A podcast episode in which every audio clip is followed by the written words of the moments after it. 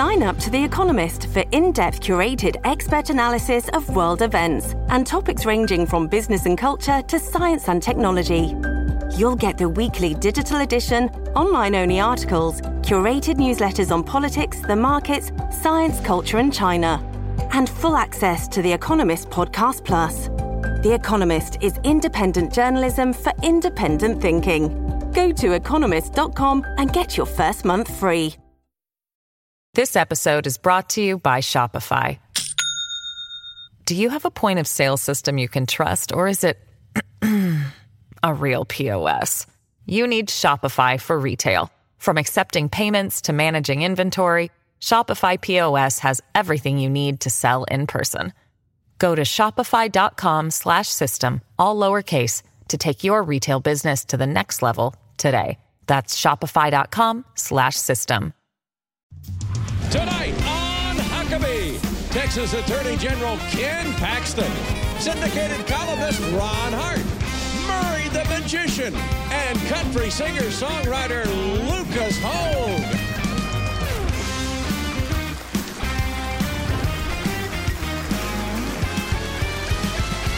That's Trey Corley in the Music City Connection.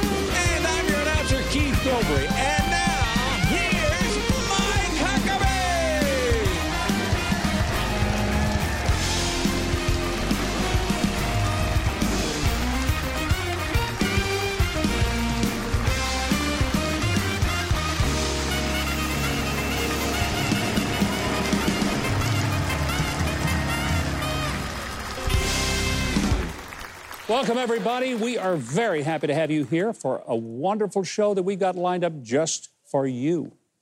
Now, Joe Biden doesn't want to call the crisis at the southern border a crisis. At best, his people call it a challenge. But here's a little inconvenient truth it is such a mess that the Biden team had to dispatch FEMA down there to help. That is the Federal Emergency Management Agency. They get called out when there is a disaster, a disaster. But Jen Psaki, the White House mouthpiece, says they got it all under control. That's like saying that the landing of the Hindenburg was pretty smooth, or that the Titanic voyage was overall a great cruise, except for that one little bump, or that Hurricane Katrina was like a great big water park. Why is it so hard for them to admit that what they have done on the southern border is an all hands on deck Cat 5 disaster?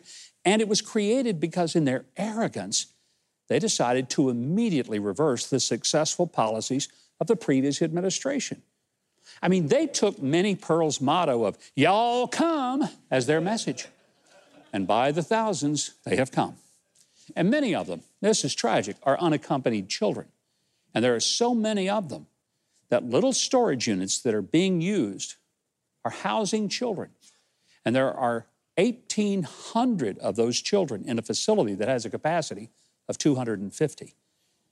Kids are only getting one shower a week, living in conditions that certainly don't allow for social distancing, and they aren't getting COVID tests much. And when they do, and they test positive, they're still allowed in the country without a mask.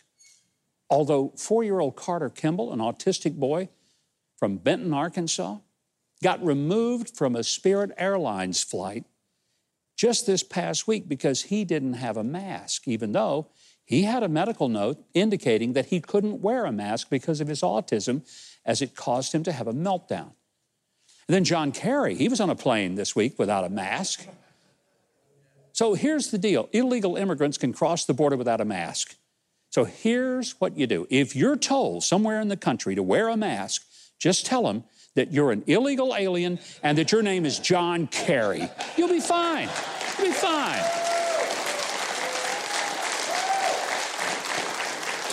Now, reporters and even congressmen are not being allowed to see firsthand the condition for these kids on the border. And there isn't even a gag order that's placed on government officials down there. And when pushed about the lack of the promised transparency. Jen Psaki said that the White House had some information and that reporters could come by and some government officials would be glad to describe it to them. Did you get that? What? I mean, the only thing more amazing than a North Korean style press propaganda operation is that almost all of the press corps seemed to think that was okay for an answer. By the way, Joe Biden will finally hold his first press conference next week, but reporters have to apply and be picked to ask a question. I suppose that's so President Biden can have his answer scripted out and placed in his trusty teleprompter. Let's hope at least one reporter can sneak in some real questions. You know, the kind the press ought to be asking of an administration that can't see the crisis that everybody else can see. I mean, Joe Biden is turning America into a place where churches are locked down, but borders are wide open, where we kill thousands of high paying jobs on a pipeline in order to get those people on a government rescue plan that their grandkids are going to have to pay for where we've got people in Hollywood wanting to cancel Pepe Le Pew and Dr. Seuss, but they give awards for pornographic performances of rap artists like Cardi B and Megan Thee Stallion on the Grammys that are so adult that the lyrics had to be totally changed and the costumes should have been changed, or at least covered up.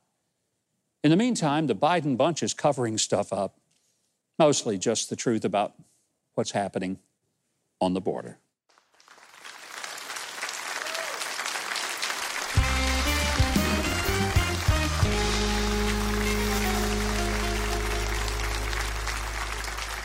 As thousands of illegal immigrants continue to pour into the country from the southern border, the Biden administration trying to limit the flow of information that we get to see and read about it.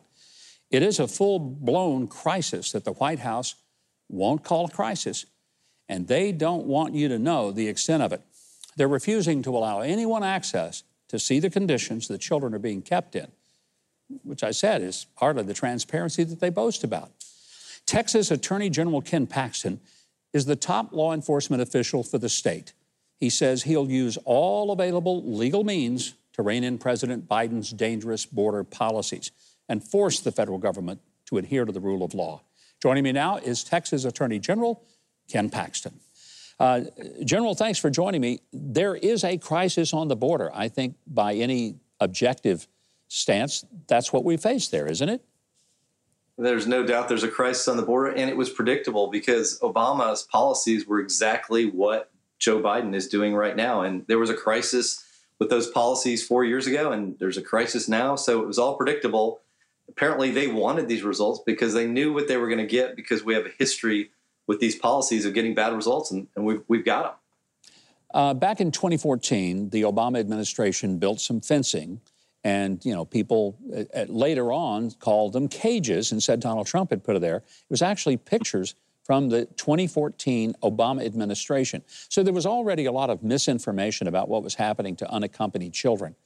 What's happening to unaccompanied children right now under Joe Biden's administration?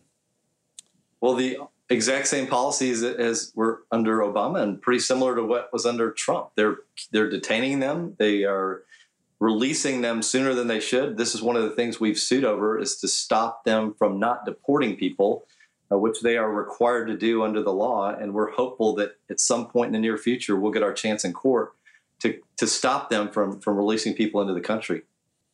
There are reports that in some instances, facilities that were designed to handle 250 children are now handling 1,800 children, which is a 730 percent uh, increase in the number that they're supposed to hold. That means kids are just being crammed into small areas, not COVID tested.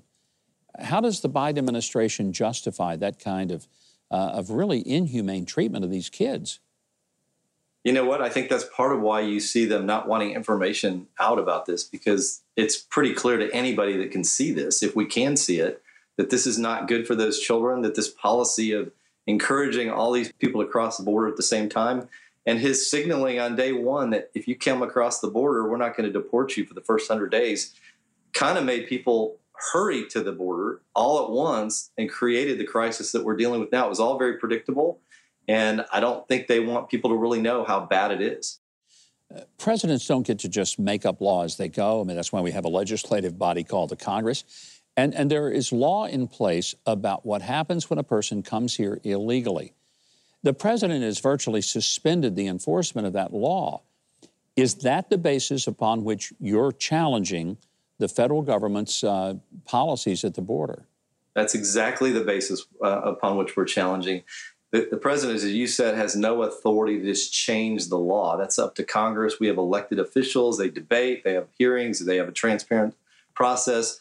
With Joe Biden deciding unilaterally that we were no longer going to enforce that law, he doesn't have the authority to do that as president. We do have laws in this country, and even the president has to follow those, those laws. So we sued him, and we have a we got a temporary injunction after six days. We now have a permanent injunction in place to supposedly keep him enforcing the law, but I'm not convinced he's doing it. If he fails to continue to uh, uh, comply by the law, even after a court says he has to. What, what is the next step? What, what can you do? What can anybody do if a president just sort of thumbs his nose and says, you know, I'm not going to do it? You know, that's that's a that's a very interesting question. You, would almost have to have impeachment proceedings um, because you can't you can't force him. He's if he doesn't follow court orders and he views himself as outside the law, He's he's running amok outside of our constitution, outside of constitutional authority, outside of federal law. You know, it would be, I think, a constitutional crisis. Well, we don't have crisis on the border, though, uh, General, because they've already told no. us we didn't. I, I, don't understand why the White House is so reluctant. I mean, the climate issue is a crisis. Um, you know, the issue of the economy is a crisis. COVID is a crisis. But we've got tens of thousands of people pouring over the border that we can't control. And somehow, according to the White House, that is not a crisis. Why can they not accept that it is? I mean, they've even sent FEMA to the border. FEMA is supposed to come involved when there is a disaster, a crisis, if you will. I think the reason they don't want to call this a crisis is because they created it and they don't want to be held responsible for the consequences of their actions.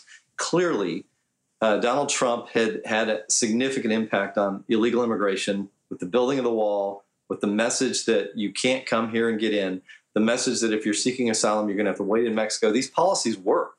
They worked like no other policies we've had, at least in my lifetime. And Biden reversed them, and the consequences are his. And I don't think the I don't think he wants to be held responsible for what he created. So they will not call it a crisis. General Texas has about a thousand miles of, of border with the uh, country of Mexico, so it's it's clearly uh, front and center for every resident of Texas. And when people pour over the border and they get into the cities, maybe there's a perception that people in Texas uh, sort of look the other way and they don't care. My experience of being down on the border and talking, not just to Border uh, Patrol agents, but also to, to citizens, many of them who are themselves immigrants, but legal immigrants, they're not happy with illegal immigration. They know that it is detrimental to the, the economy of the entire state and to the country. Why didn't the president understand that? Does he ever talk to those people down there? Well, he has not made a trip to the border. And I think if he would go and talk to these border agents, talk to people that live along the border, I think he could see one, that he's creating a tremendous risk with the spread of COVID, which he supposedly cares about. Two, just the risk with human trafficking, with drug trafficking, with other crimes. I would love for him to talk to some of these families that have lost loved ones to illegal immigration, where somebody's come across the border and killed one of their family members. That will change your perception of the border if you actually talk to people that have been negatively affected. So I wish he'd spend more time down there and get a real feel for what the people that are most impacted feel on, along the border. Well, I know that if you invite him, he will respond because uh, of his great respect for you and Governor Abbott and others in Texas. I, I, speak facetiously, of course. Uh, Ken Paxton, thank you so very much for joining us. By the way, you can follow the Attorney General of Texas on Twitter at Ken Paxton TX for Texas. And you can learn more about his work fighting for Texans at texasattorneygeneral.gov. Keith Bilbrey has a long list of our great guests tonight. And he's been begging me to, let him tell you about it. Here he is. I hate to beg, but coming up on Huckabee, syndicated columnist Ron Hart, and later, the Dennis the Menace of Magic, Murray the Magician. Stay tuned.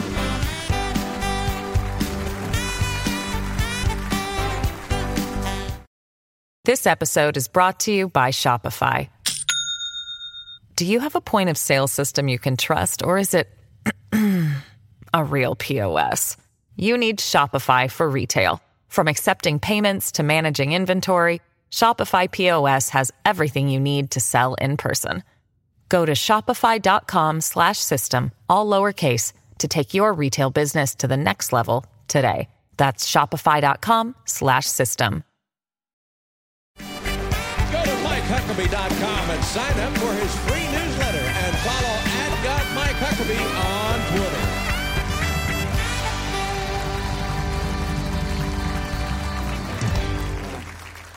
And welcome back. My next guest is my favorite syndicated columnist. He really is. Ron Hart combines biting humor, satire, and a whole lot of painful truth to make the news of the day entertaining as well as enlightening. He recently wrote that President Obama took out Osama bin Laden, President Trump took out top Iranian terrorist Qasem Soleimani, but not to be outdone, President Biden and his PC police got Mr. Potato Head Pepe Le Pew in the cat in the hat. Please welcome syndicated columnist Ron Hart. uh, I, I, never miss reading your columns. They are the, they're the best in the country going on right now because they're funny. So, are you just a naturally funny guy? Uh, naturally uh, cynical, maybe. yeah, kind of funny, I guess. Yeah, you look at the absurdity of Washington and you do it from the right side of the ledger, it's not very hard to make fun of them. It's crazy. I mean, it is crazy. What's yeah. happened to this country? Well, they got rid of Mr. Potato Head, right? So yeah. he was a kind of a uh, gender neutral, uh, mustached, kind of expressionless face person. You know, it could have been a host of The View. I, mean, it was, just, so these these potatoes are really getting, you know, and, and they're going to change. You know, of course, you got Idaho potatoes. Yeah, you're going to have to change that name because they're, they're there are loose women in, named Ida that aren't going to like that at all. You know, so. well, one thing about it, I mean, they're clearly baked. There's right. no doubt about that, right? like, you got you got a situation now like you got. Uh, you know these bands, Dixie Chicks. Everybody loves the Dixie Chicks. You Used to, I guess, yeah. at some point. And then you got your uh, you got your band. Uh, you got uh, Alabama, of course. You got Lady Alabama, Lady Antebellum changed yeah. their name. So Alabama right it's just a matter of time. They're going to have to change their name to Vermont. I know those guys and I love them. And I want to tell you something. They will They'll never do that. Good for them. They are, they are too real. They're I love them. fat off of royalties. Then and they deserved every penny of it for sure. You also talked about this ridiculous interview that the Royals, Harry and uh, Meghan, had with Oprah. Yeah. Uh, I, I love your characterization that here we're a billionaire interviewer and two people who are royalty talking about how tough their lives are. It's, it's tough, right? You know, you got Woko Yono, you know, she, broke, she broke up the Beatles and broke up that. So, you know, Harry, I didn't know. I didn't know he could be oppressed. I didn't realize that. I mean, how do you, I mean, that, that tells you about Hollywood. When you go to Hollywood, the, the highest form of endearment is to be oppressed, right? You yeah. aspire to be oppressed. It's hard having things. I like celebrity every now and then, like you. You seem to be that way. Like, hey, I'm enjoying this. It's a pretty good ride. Listen, like, I knew how I grew up, Ron. I was, you know, catching chickens when I was a kid. Anything beats that. So I'm quite happy doing what I do. I'm not impressed. Too. What's the gratitude? You know, there's, you know, Tony Bennett's made a great career of having gratitude. Yeah. You got to have gratitude. These people are just angry, and that's the, that's the culture we live in right now. It's a sad situation. Well, it, it's very true on what used to be late night comedy shows. We used to laugh at Johnny oh, yeah. Carson and Jay Leno. Now, all of these guys, they're supposed to be comedians and hosting comedy. They're not funny, and they're angry. Right. And they're just screaming out. Trump's and, ugly. He's fat. He's orange. Yeah. There's no, there's no, there's no creativity anymore. It's not no. fun anymore. I say Biden could throw his own surprise party. Then, then, then I'm a racist. Uh, you know, that's hate. That's hate speech, right? So the left uh, has done a great job of defining the narratives in this world, and, the, the, and it's against their agenda. And it's a small vocal few of them, but then, nonetheless, you got to abide by it because you got to be really careful out there. You know, we, have talked, and a lot of this stuff is funny because it's the only way you can cope with it is to laugh at it. It's so ridiculous. But there is a serious side of all this, and that is that the woke cancel culture is really dangerous mm. to free speech, to the Constitution. Does it worry you that people are going to say that Ron Hart is dangerous? He's a racist. We got to get him out of all these newspapers he's published in. I got kicked out of our Panhandle papers. The Gannett papers kicked me out. Uh, they were owned by Gannett, USA Today, which, mm. the, if you've never seen USA Today, it's a cartoon like a coloring book. it's supposed to be a newspaper, but anyway, they, kick, they kicked me out. So I'm still a 55 newspaper, just fine. But, you know, it's, the cancel culture is a weird situation because the, you, you have freedom of speech in America right now, correct? As Should long have. as Facebook, Twitter, Yeah. the HR department, you know, the feds are okay with what you say. It's not, it's not free speech if everybody has to okay what you say. No longer, you know, no one wants to have debate. They want to call you racist, put you in the corner, so you can't say that, and then it stifles free speech. I mean, Hitler did it in, in Nazi Germany. It's, you know, the, the night of the long knives got rid of all of his opponents. It- it's, it's, it's a slippery slope, and I, I've already picked out my re-education camp. I don't know if you have or not. No, uh, where's yours going to be? I may want to go. You'll be funny to listen to. The Boot, Boot Hills of Missouri, I think is where I'm gonna go. Oh, okay. It's really nice, yeah. But prison would be hard on me because there's no gangs that have financial advisors who also like to play golf. There's no gangs that, in prison, so There's probably not. I know. So I might have a hard time. You know, you and I both grew up at the time when people on college campuses were rioting to have free speech, and now they're rioting to make sure they don't. Uh, before I let you go, you do some stand up. Is I mean, not just Yeah. writing, but you do stand up comedy at stand-up too, comedy yeah. clubs. And you're right about the free speech. I mean, on, on, the, on the campus, you know, like, and, and also the war. They were against. The, we were against the war. I, I'm a libertarian. I was, Yeah. I was against the wars early on. And Biden, first thing he does instead of COVID relief and all this other stuff, he, he, he bombs Syria. Yeah. He's dropping a lot of bombs for a guy that owes me fourteen hundred dollars. Ron, we got to have you come back and do a stand up routine for us. Love your columns. I hope everybody reads you. Everyone in America who has an open mind and a funny bone needs to be reading Ron Hart.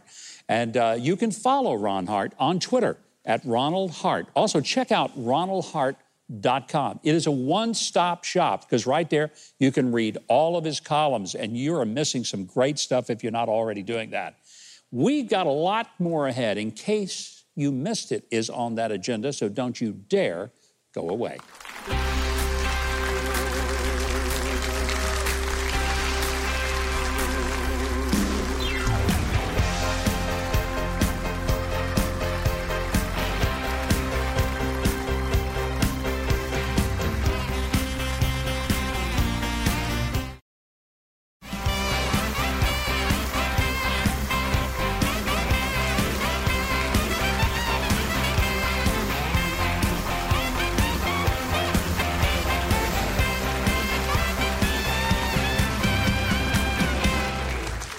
Welcome back, everybody, and let's give a great big hand to my favorite band in the whole world, Trey Corley, and the Music City Connection.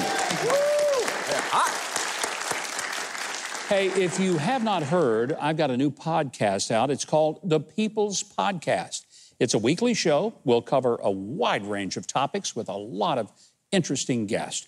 Please check it out and subscribe. How do you do that? Go to quakemedia.com slash Mike. That's how you do it. Well, from a pool full of bean dip to socially awkward cats, we've got the news you're going to devour on In Case You Missed It.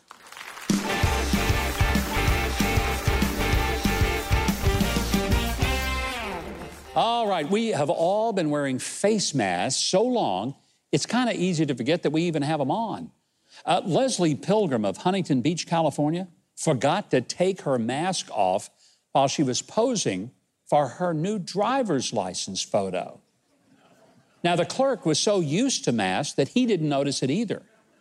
That is, until he took the picture. So he took another photo without the mask, but when her license arrived, guess what, Keith? What? It had the mask photo on it. Now she's got to redo the whole thing. Oh, man. You know why? Because it's probably the best driver's license photo I anyone to ever say, took. They're not usually very good. No, they're usually not. I think I should do my next one with a mask on. It'll probably be better. Plus, I'll tell you, there's another benefit to that. What's that? It's valid in Saudi Arabia. There's a good reason to have it on. And by the way, having a picture with a mask, it's the only form of voter ID that Democrats would ever agree to. That's a good reason. Besides, this is nothing. We've got a sneak preview of Joe Biden's official presidential portrait. Here it is right here. See this? See that? Yeah. Wow. That's how it's going to look. Nice. That's Yeah. actually really nice. Yeah. Someday they're going to put that picture on money, and then he'll spend it all when he gets that, right? You know, speaking of spending it all, my wife. Uh oh. Oh, yeah. Pause there for Don't- laughter. Well, she was very upset with me Hmm. because, I, you know, I got online, did a little overspending, uh, went, went overboard Surely not. uh, on stuff I call superfluous. Superfluous. Is that a good word? What? Keith, I, I, I'm not going to lie to you. That just doesn't sound like a word that you would really use. No. Well, uh-uh. You think? No, that's don't the think- writers trying to make him sound smarter. I'm not sure what it means, but no I, no, I, I learned that from my word of the day toilet paper. You have I that. got that right? for Yeah. Christmas. That's that's Yeah. great. Everyone should have a roll of that. Well, anyway, she asked me, why did you spend so much money on pointless things and never on her? Hmm. That's a good question. think about. So I, I put a, I put a map on the refrigerator, gave her a dart, Yep. and told her to throw it on the map, and I would take her anywhere the dart hit, no matter where in the world it landed. You know, I think that's a really pretty generous idea. So, where are you guys going to be going? Uh, we'll be spending two weeks in the back of the refrigerator. well, that's where it landed. Uh, you know what? I think you might be spending two weeks in the fridge. Uh, it's a Uh, afraid possibility. so. All right, let's go now to a Chatsworth, California man. He wanted to help his favorite Mexican restaurant, a place called Las Toros, survive the pandemic. So, to promote the restaurant, he spent 24 hours sitting in a kid's wading pool that was filled with Los Toros's bean dip. Whoa. 24 hours in a. Think about that, That is- sitting in that's bean dip. disgusting. No. Uh, that's no. I, Reminds got to me tell you, of my you know, mother-in-law. Yeah. well, I, I just want to tell you, I've seen some kids' wading pools, and it looked just like that. It really did. this guy's name is Hunter Ray Barker, but his friends just call him Chip. Yeah. Oh, come on. Oh. oh. Thank you. Thank Chip you. Anyway, he says he hopes this will make people eat at Los Toros. I'm sure it will. But ain't nobody going to be eating that bean dip. I'm telling you that right now. There's Now, so many lines here I could use. I, I'm, I'm I'm shutting up. As you know, I'm not a big cat fan. And here's some science to back up my feelings on that. Because dog researchers divided 36 cats into two groups. Half of them watched an actor help the cat's owner open a container. The other half saw the actor act rude and refused to help. Afterward, the actor offered treats to the cats, and every one of the cats took the treats. They tried this with dogs, and dogs wouldn't take a treat from someone who had been mean to their owners. Wow. Cats didn't care. There you go. So the researchers, who must be cat people, said this does not mean cats are selfish, they're just socially awkward and bad at reading people's intentions. like some voters, I think is what Sounds that- a little bit like Trey Corley myself. I think it is, yeah. anyway, finally, speaking of good dogs, Nashville businessman Bill Dory, right here in Nashville, had an eight year old border collie named Lulu who was so good that when Bill passed away last year at the age of 85, he left Lulu, get this, $5 million in his will mm-hmm. for the dog. Saw that. Whew. I mean, that's more than the Queen gave Harry and Meghan, right? that's, that's some major dough. Anyway, her caretaker says Lulu isn't spoiled because how can you spend $5 million on a dog? I mean, I don't know, buy maybe sausages from Whole Foods or something? That might, might cost 5 million. Here's my question If cats are so socially inept, then how come a bunch of them are sucking up to Lulu to try to get her money? That's There what I go. want to know. Yeah. There you go. Well, on that dog of a joke, it's time for us to debark from this segment. Oh, that was good. How about that? Ooh. See what I did there? Yeah, Yep. All right. debark. But until next time, always remember that we read the news. So More entertainment is coming up with Murray the Magician and country music star Lucas Holmes. More Huckabee after the break.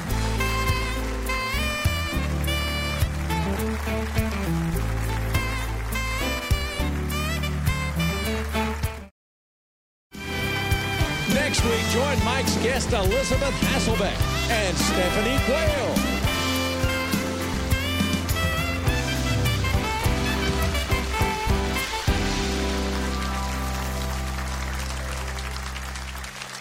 Murray SawChuck shot to fame on America's Got Talent by making a steam locomotive like disappear. You've seen him on Masters of Illusion and on his YouTube channel, which boasts nearly 2 million subscribers. Folks, let me explain something. That's a lot of people subscribing on YouTube. There's a reason for that, and you're about to find out. He also performs every night at two Vegas resorts the Tropicana's Laugh Factory and then in the Luxor Revue Fantasy. I want you to welcome the hilarious and amazing Murray the Magician. Thank you, Mike. Thank you so much. I am honored to be here. And so when I see you guys looking at me and you're going, wow, Phyllis Diller and Dean Martin had a baby, this is it. I'm just saying. Uh, so I always love trying new things. And I've been on Pawn Stars now for about uh, 10 years. And we love old stuff. I love old stuff. And I brought something on this show I thought I'd share with you, Mike. It's an aptitude test in the 1930s. I thought it was kind of cool. Um, now, I have an aptitude test of my own. I want to show you. We're going to bring it on. Um, I had many jobs from the age of 11 till 20, and I always had to do an aptitude test. Uh, by your applause, some people have ever done an aptitude test for a job here before. Anybody? Like, yes? So you guys know what it is. Wonderful. This is Danny Elizabeth. And so I have my test here. Now, I'm not going to show you the test just yet. It's inside the envelope, all right? So you guys know it's there. I'm going to seal this up just like so. And uh, Mike, I'm going to have you hang on to this uh, for us, if you don't mind. Danny's Okay. going to bring it over to you. All right. All right. And your Thank job you, is to hang on to that. You can keep it in full view at any time. Just don't tamper with it or run off with it. That's for you to keep, all right? Okay. So here's how this works, all right? Now, um, with this, uh, it's a color test. Uh, now, with aptitude tests, for those who don't know, it's basically a skill set on what you can do for a job that you're trying to get, and they try to match you it. Now, with me, if you say test, I fail it every time. Just the word test makes me want to just not do well. So this is how it works, all right? Uh, we have a blue switch, blue bulb, green switch, green bulb, yellow switch, yellow bulb, red switch, red bulb. Now, if anyone happens to be colorblind uh, watching, I apologize for the next three minutes. I no, I mean, I, I literally went to dinner a few uh, weeks ago in Vegas with a buddy of mine who's colorblind, and a nice Italian restaurant. And the lady walks over and asked him, "Would you like some red or white wine?" And he goes, "I don't care. I'm colorblind." so, anyways, here's the test. So the first test is a three-part test. You'd be challenged. The blue switch, make the switch match the bulb. So, okay, so blue switch, blue bulb, right? And then green switch, green bulb, yellow switch, yellow bulb, and of course, the red switch, red bulb. So that'd be pretty simple to pass, I think. Yes, for most? Yeah, okay. Trey, even you? Yeah. Yeah, even. Perfect. Okay, perfect. So now we're going to take the bulbs out. This is kind of where it goes sideways just a little bit, okay? Now, um, Mike, I'm going to have you help me. You're going to stay there, but I'm going to have you help me now. Mike, you're going to be the blue bulb. Okay. Okay. And um, the idea is not to put the ball back in the same socket because we obviously know the switch works that socket. Yeah. So where would you like the blue bulb to go, Mr. Huckabee? Um, socket number one, socket number two, socket number three, or socket number four? Number three. Number three, blue bulb in socket number three. Thank you, Mike. I appreciate that. We'll put this into the socket. Um, now let me see. Uh, Lori, how you doing? I'm good. How I love you? your hair. Thank you. You can be my sister. Look at that, huh? so, Lori, you are going to be the green bulb, okay? Okay. Uh, which socket would you like the green bulb to go into? Socket number one, socket number two, or socket number four? Let's go with four. Four, okay. Green bulb in socket number four for Lori. Thank you so much for helping You're me. You know, where are you originally from? Are you from Nashville? Or are you from? From London, Kentucky. London, Kentucky. That's wonderful. Well, thanks for helping me. I appreciate that. Uh, the next bulb, of course, is the yellow bulb. And uh, Keith, can you help me? Oh, let's. Okay, so you just stay right there. So, Yeah, Keith, you're going to be the uh, yellow bulb. Uh, where would you like the yellow bulb to go? Socket number one or socket number two? Oh, let's do number one. Number one, all right. Yellow bulb in socket number one. Thank you very much, Keith. Where are you originally from, Keith? Uh, Cookeville, Tennessee. Oh, wonderful. Well, excellent. I like to figure out where people. I'm originally from Vancouver, Canada. I've been here for about 20 years now, and so uh, and when I became American citizen, I said one thing I would do is I would always honor the U.S.-owned veterans. So I do a lot of those shows. So if there's anybody out there who's a veteran, thank you so much. So Fair enough. last ball. Trey, last but not least, uh, Mike was like, you know, you got to pick on Trey. So I'm, that's just. I like your hair. Thanks for combing your hair. You look really good, real nice. Let's see. Wore a three-piece suit, baseball cap. Did not know I could wear a baseball cap, Mike. Um, you're going to be the, the red bulb. Where do you want the red bulb to go, Trey? I, I, I was going to pick number one, but I'll go with two. Perfect. I asked somebody in my show back in Vegas where they wanted this to go, and they told me exactly where. And it wasn't okay. All right, we're gonna put this in socket number two for Trey, red bulb, socket number two. Thank you, Trey, appreciate it. So our next question for this test will be which bulb, uh, which switch works which bulb? Well, if you know how this aptitude test works, of course, you know the green switch always works the green bulb. Yeah. And the uh, blue switch, of course, always works the blue bulb. We know that. And of course, the red switch always works the red bulb, and the yellow switch always works the yellow bulb. Have I confused you guys enough? No, it's, that's how they work. Stunned silence. I like that. Yeah. Um, I do like a quiet place to rehearse, people. No. So let's just switch these caps just like this because they don't match now. I'm going to put the red cap where that should be, the yellow where the yellow should be, the blue where the blue should be, and of course the green where the green should be. And this is the third test of the aptitude test. Be which switch works which bulb? Well, if you know how this test works, of course, the green switch always works the green bulb, blue, red, yellow, just like that. And that's my aptitude test.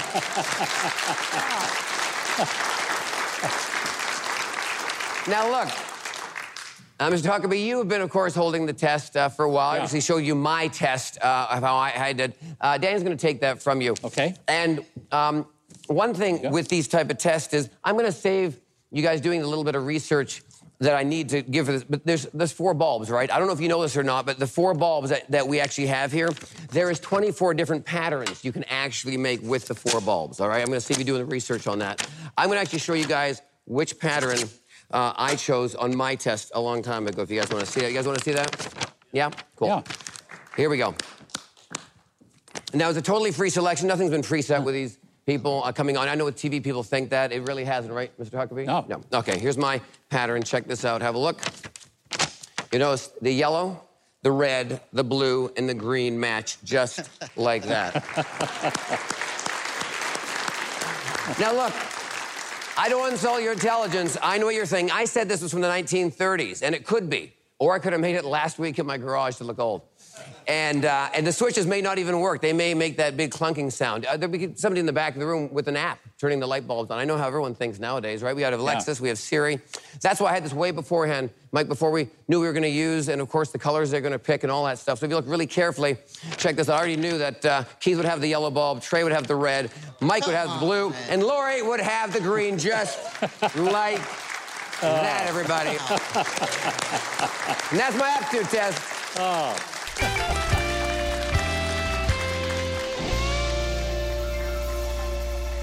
You know, there's one thing you forgot to do, though. Yes. Uh, Murray, you should have had Trey to have licked his finger and checked out to make sure that there was actually electricity in that socket. That would have been better. actually I got my hair to look like this, to be honest with you. That was great. I, I always Thank you. love to watch magicians do their thing because I'm, I'm, I'm going to spend the rest of the weekend trying to figure it out. Me too, that's very confusing. Let me tell you. Obviously, you are incredibly popular. Uh, as I said, 2 million subscribers to a YouTube channel is huge. It's a lot, isn't it? It yeah, is you have a a great lot. YouTube channel. Congratulations on hitting your half million. Well, thank you, but I mean, you know, we, we have a long way to go to get to that. And I I think it speaks that people are loving what you do. You're doing two shows. in I am. I'm so lucky. I have my show at the Tropicana. Yeah. I've been residents uh, there for, for quite a long time now. And then I also do a guest spot in a show called Fantasy at the Luxor. And it's been on, on the strip for over 21 years. And I do a guest spot in that. So it's, it's pretty cool. You know, the, uh, the, the show that's on Discovery, Pawn Stars, That's about right. the Pawn. I mean, Yeah, who would Channel, ever yeah. have thought that would have been one of the biggest hits on TV? And, and you do also sort of their consulting work. That's right. Yeah, I'm on there as a Magic. magic historian, and I knew Rick way back in the day. And uh, and he said, you know, Houdini and Blackstone, Yeah. they're very famous uh, magicians. Why don't you come on and just talk a bit about it? We have some stuff. And so it's been going on for, I've been on there 15 seasons now, and uh, it doesn't look like it's stopping. It's great TV for any age. You can just keep it on while you're cooking dinner. Yeah. You just hang, you don't need to always just watch it. You can have it going on as atmosphere You always TV, learn yeah. something about Yeah. it. Okay. Thanks, Hey, Adam. Keith, tell us how we can see more from Murray, the magician, because we want to. Well, for more amazing videos from Murray the Magician, follow him on social media. And you can find tickets to his Las Vegas shows, his merchandise, and more on his website, murraymagic.com. Next, author and former drug buster Ed Hudson and country singer Lucas Hoge. More Huckabee is on the way.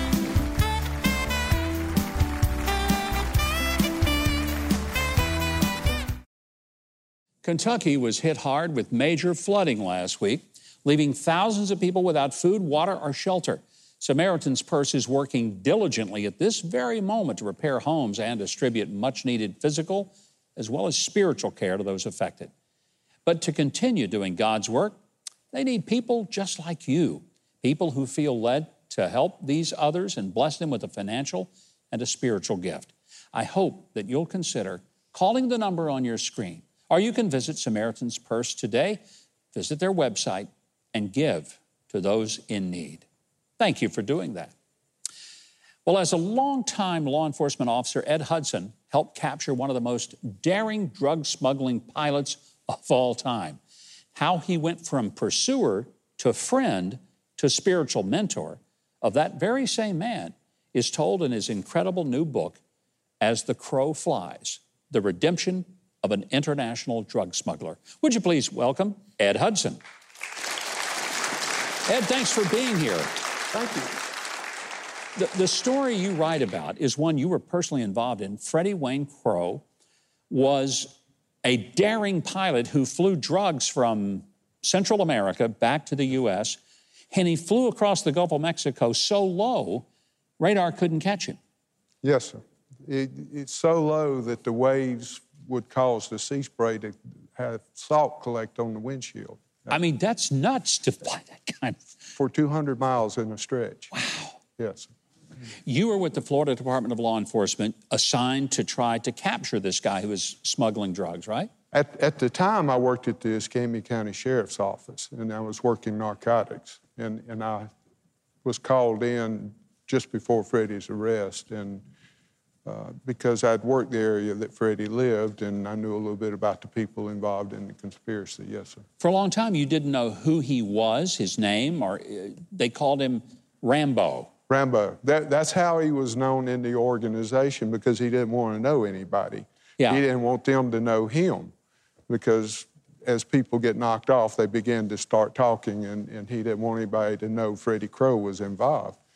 So he would dress up in camouflage and paint his face in camouflage and, and try to hide his identity, and it worked because that, they didn't know who he was, so they gave him the nickname Rambo, and that's how he was indicted originally. How did he get caught?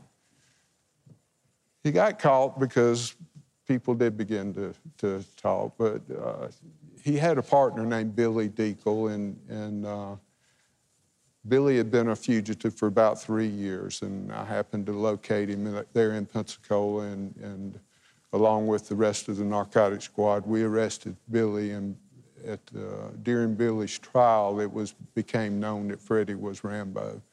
Then he was arrested because he had already been indicted as well, just under the name Rambo. The, the thing that's really the crux of the book is you got to know him on a personal level. I mean, you you are going after him as a law enforcement official. You arrest him.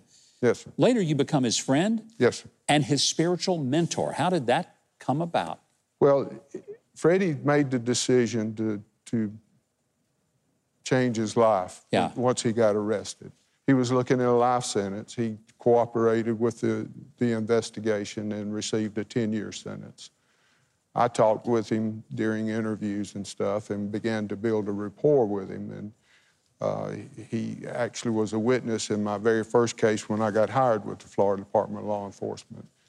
Uh, but from that, he asked if he could call me from prison, and he would call me from time to time. And then, as it, uh, time came for him to get out, he he uh, asked if he could come see me, and, Hmm. and and it just began to build. And he he eventually became a uh, confidential source for the Florida Department of Law Enforcement, but just strictly because he had so much knowledge of the drug Yeah.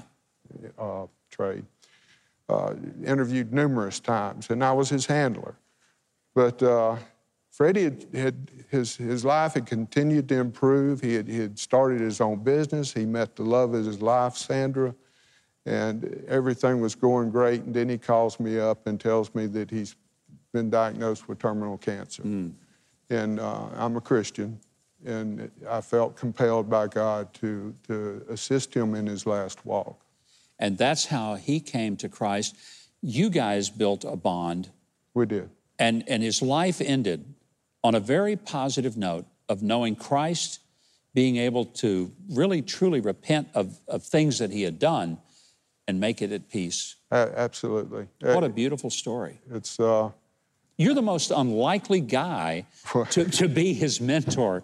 I mean, the guy that arrests him, and, and now you're helping him to get to heaven. I mean, you get him in jail, now you get him into heaven. That's a pretty good deal, Ed. well, I- and and I have to say he was he was the one who who actually initiated this relationship, calling me from prison and Yeah. Because he wanted to change his life. And, and he wanted everybody to know that he had given that up. It's a beautiful story. I hope it becomes a movie. As the Crow Flies, the redemption of an international drug smuggler. It's available now. For more information, you can check out at Ed Hudson, author, on Facebook. I hope you will. After the break, TV celebrity sportsman and country music star Lucas Hoge joins us. Stay with Huckabee.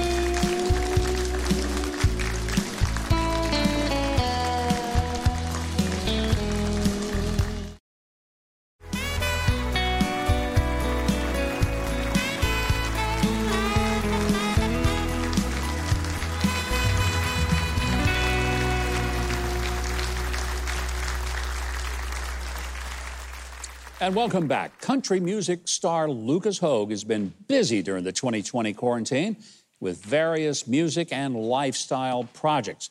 He stars in the Sportsman's Channel highly rated Hoge Wild television series, showcasing Lucas as an avid outdoorsman, as well as his hugely successful live stream series called Sunday Sessions. Last time Lucas was with us, he took his bow and he shot an apple off my head. Watch. Now, you didn't think I was going to let him actually do that to my actual head, did you? a lot of folks did, and they were hoping it would, but it didn't happen. Anyway, it was an amazing shot, went right through the apple. Well, this week, Lucas released his latest country music single. It's titled Get Lost. Here to tell us more, Lucas Hoge.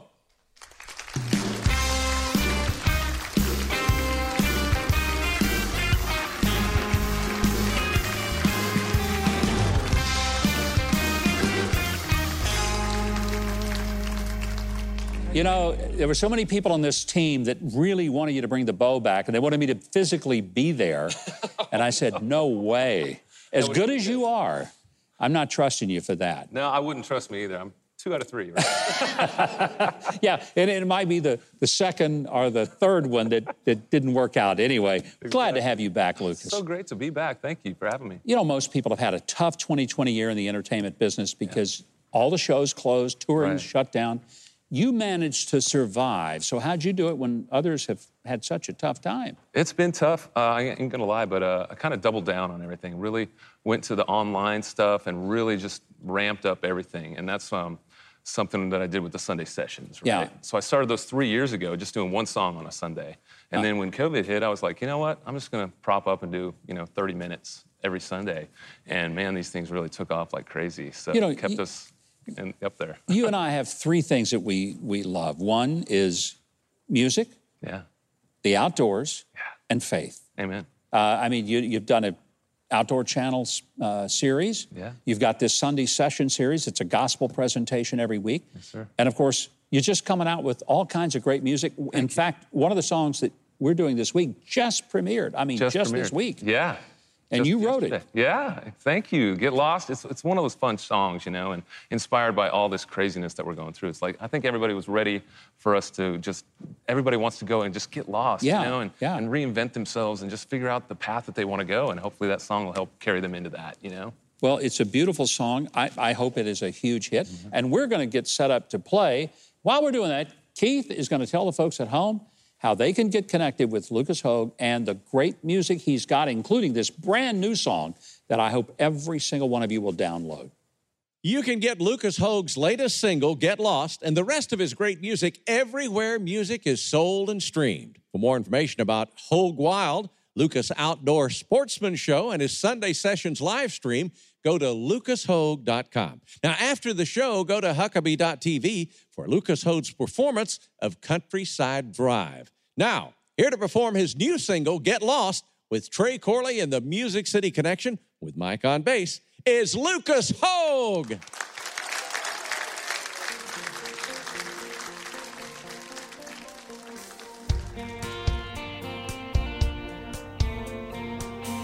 California red. I'm whiskey straight laced to the bobcat skull ring. I know you like that. Out of your uptown shine. Back of my mind, I think it's time to see your countryside tonight and get lost, get lost.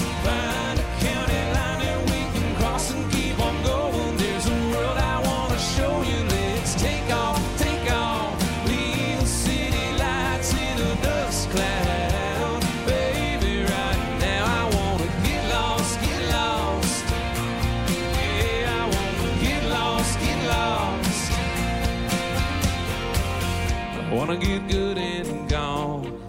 We out there all alone with a million stars. Kiss you slow on the hood of my car.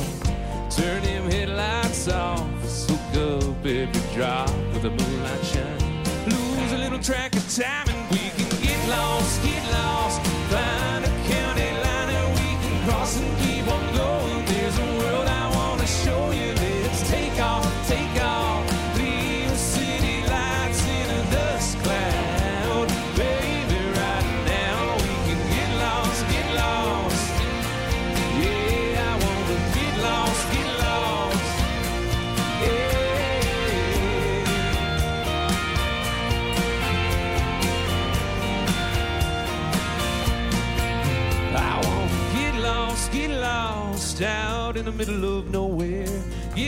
Lost, get lost, girl, I know somewhere